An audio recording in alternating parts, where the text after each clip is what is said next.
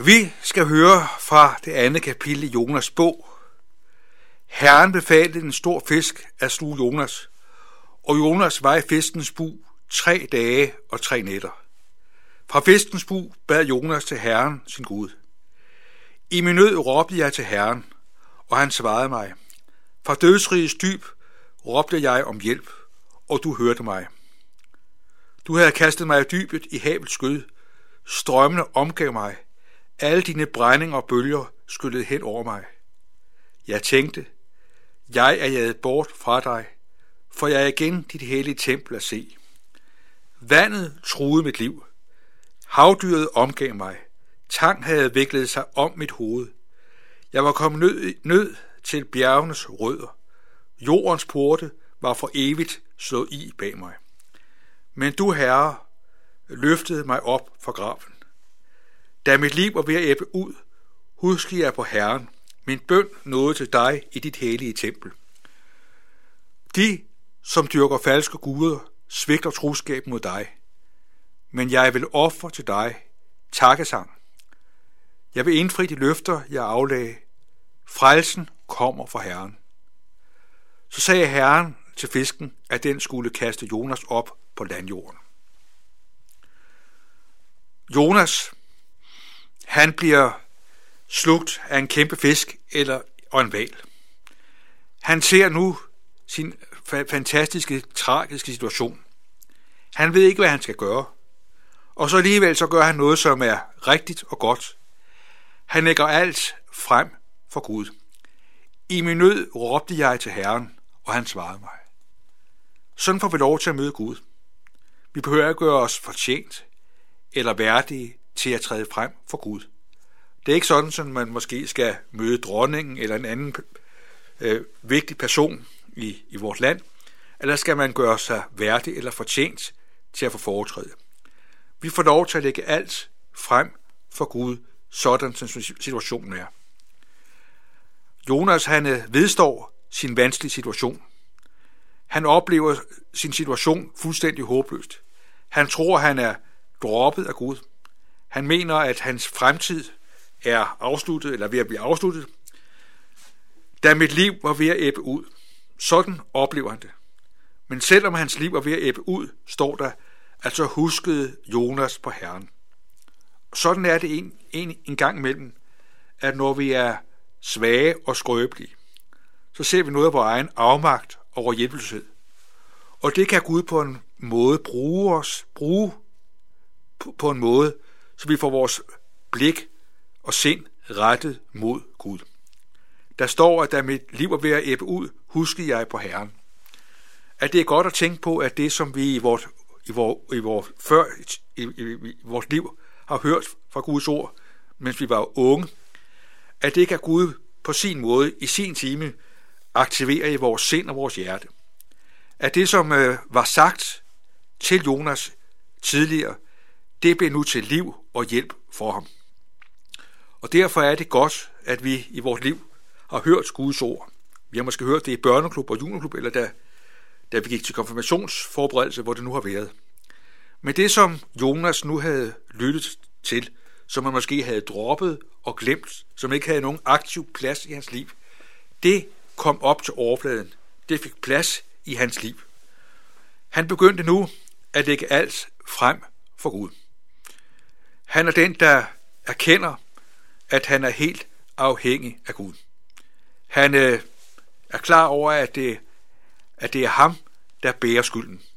Og så alligevel, så lægger han alting frem for Gud. Gud er ikke den, der forkaster Jonas. Gud er ikke den, der dropper Jonas og siger, når du har handlet så vanvittigt, når du har flygtet fra mig, og helst vil leve uden mig, så er jeg også færdig med dig. Sådan er Gud ikke. Er Gud får ved lov til at komme nær, sådan som det er. Der står, at, og Jonas siger det, min bøn nåede til dig i dit hele tempel. At selv et lille, hjælpeløst, afmægtigt suk, det når frem for Guds ansigt. Ja, vi hører, det når frem til dit hellige tempel. At det synes jeg, det fortæller noget stort om Gud at Gud er den, der lader det, vi beder, nå frem for hans ansigt. Og i mødet med Gud, der ser Jonas noget af noget om virkeligheden og menneskers situation. De, der dyrker falske guder, svigter troskaben mod dig. Er de mennesker, som øh, forkaster Gud, lever med forskellige afguder, de er ilde stet. De svigter Gud. Og så hører vi, at Jonas han nu er kommet til en ny erkendelse. Han er kommet til den erkendelse og den forståelse, at frelsen kommer fra Herren. At det, der er afgørende, det er ikke det, at vores planer, vores projekter virkelig gøres og lykkes. Men det, der er afgørende, det er, at frelsen kommer fra Herren. Er Gud er den, der rækker sine hænder ud mod os og griber fast, griber fast og griber fat og fast i os, sådan at hans frelse kan få et gennembrud i vores liv. Det var det, som Jonas erfarede. Jonas var nu klar over, at det, som er afgørende, det er, at Guds frelse får et gennembrud. Det var det, der skete i Jonas liv. Jeg tror, at Jonas selv havde et ønske om at komme ned i denne kæmpe fisk, i denne val. Men ind i den situation, hvor alt var, hvor han var omklamret af tang og mørke, der blev han lydig. Der blev han stille, så Gud på sin måde kunne få kontakt med Jonas. Og sådan tror jeg, at mange af os har oplevet det. At øh, der, hvor alt så håbløst ud, der var Gud den, der var i stand til at nå os. Gud har ikke lovet at holde hånden over os, men han har lovet at holde hånden under os. Det vil altså sige, at vi ikke lovet et, et liv og en tilværelse, hvor der ikke er vanskeligheder, hvor der ikke er problemer, hvor der ikke er kriser. Og det er jo godt være, at vi synes, at de kriser, de problemer, vi står i, er uoverskuelige. Sådan som det var for Jonas. Fra dødsrigets dyb råbte jeg om hjælp. Sådan oplevede Jonas det. Men selvom vi synes, det kan se håbløst ud, og vi sådan kan opleve, at dødens øh, døre nærmest har grebet, øh, åbnet sig for os, så vi er ved at gå til, så er Guds muligheder ikke opbrugt. Gud er den, der er i stand til at gribe ind der, hvor alle odds er imod os. Det var det, Jonas oplevede. Det var noget, Jonas oplevede, ikke fordi han læste om det i en bog, eller gik på et bibelkursus, selvom det er godt at gå på bibelkursus, men i livets skole, der oplevede Jonas, at selv der, hvor livet er ved at æbbe ud, der er Gud en nådig og en frelsende Gud. Det var det, som Jonas oplevede. At selv der, hvor alt så håbløst ud, der er Gud en frelsende Gud. Og derfor hører vi altså, at det slutter med, at Jonas nu offrer takkesange over for Gud. At selv her, hvor Jonas tænker, at hans dage er talte, der kan han takke Gud, fordi han oplevede, at selv for dødsrigets øh, mørke, der blev han oprejst og udfriet af Gud. Jeg vil ofre til dig takkesang.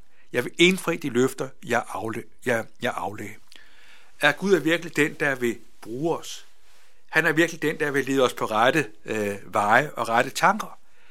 At nu er Jonas klar over, at nu handler det ikke om, hvad der lige passer ind i Jonas dagsproblem, dagsprogram.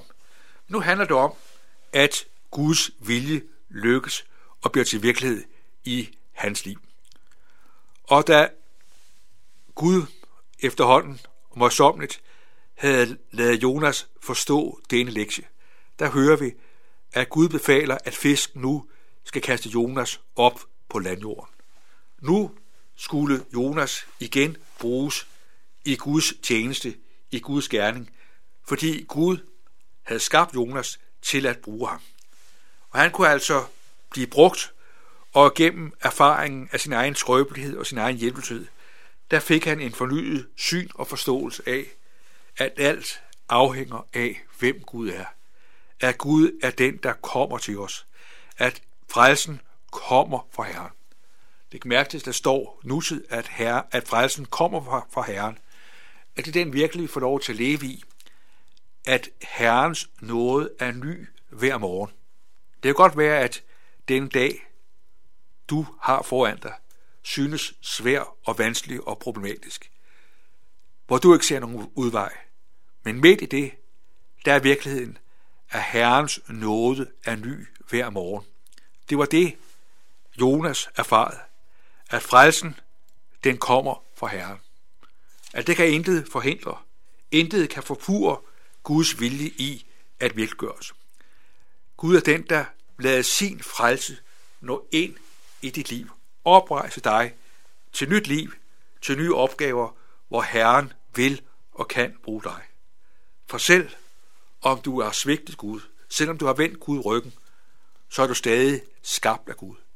Gud glemmer ikke dig. Gud husker dig, og Gud vil bruge dig sådan, som du er. Gud er den, der vil og magter at bruge os, ikke sådan, som vi burde og kunne og skulle være. Men Gud bruger os præcist sådan, som vi er. Sådan er Gud både skabelsen og frelsens Gud, der har skabt os, sådan som vi er, med de muligheder, det rummer, og også det indskrænkninger, det rummer, og så er Gud samtidig frelsens Gud. At disse to øh, fantastiske sider, de smelter så at sige sammen i vores liv. At skabelsens og frelsens Gud griber ind i vores liv og vores tilværelse, sådan at Guds navn bliver æret, og sådan at vi kan være brugbare i Herrens tjeneste. Gud er den, der lytter til os sådan, som vi er. Gud sagde ikke til Jonas, at jeg griber ind, når du forbedrer dig. Jeg griber ind, når du tager dig sammen, og du viser, at du er en, jeg kan stole på. Men Gud er den, der griber ind. Der, hvor Jonas bad til Gud, der blev døren fra Gud åbnet ind i Jonas liv. Sådan er Jonas fik lov til at erfare, at frelsen kommer fra Herren. Og så blev livet nyt igen for Jonas, og så kunne Jonas igen træde øh, tørskruet i land og blive brugt i den gerning, som Gud havde lagt til rette, og Gud havde planer for med Jonas.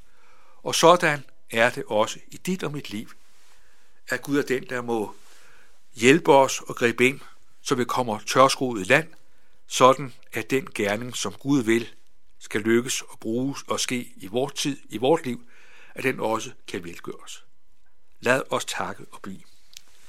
Himmelske Far, vi takker dig, fordi du er både skabelsen og frelsens Gud. Tak fordi du ikke er den, der forkaster os, at du ikke er den, der dropper os, men du er den, der åbner dine ører for vores nød og vores hjælpeløshed. Tak fordi, at Jonas erfarede, at du hørte hans skrig, at du greb ind til frelse. Tak fordi vi har fået lov til at erfare det igen og igen. At du ikke bliver færdig og træt med at hjælpe og gribe ind og udfri os.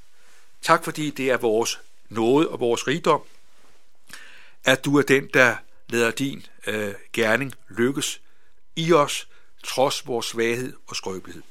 Vi takker dig for den dag, og beder om, at din frelse på ny må skrive en stadig og vedvarende dagsorden i vores liv. Amen.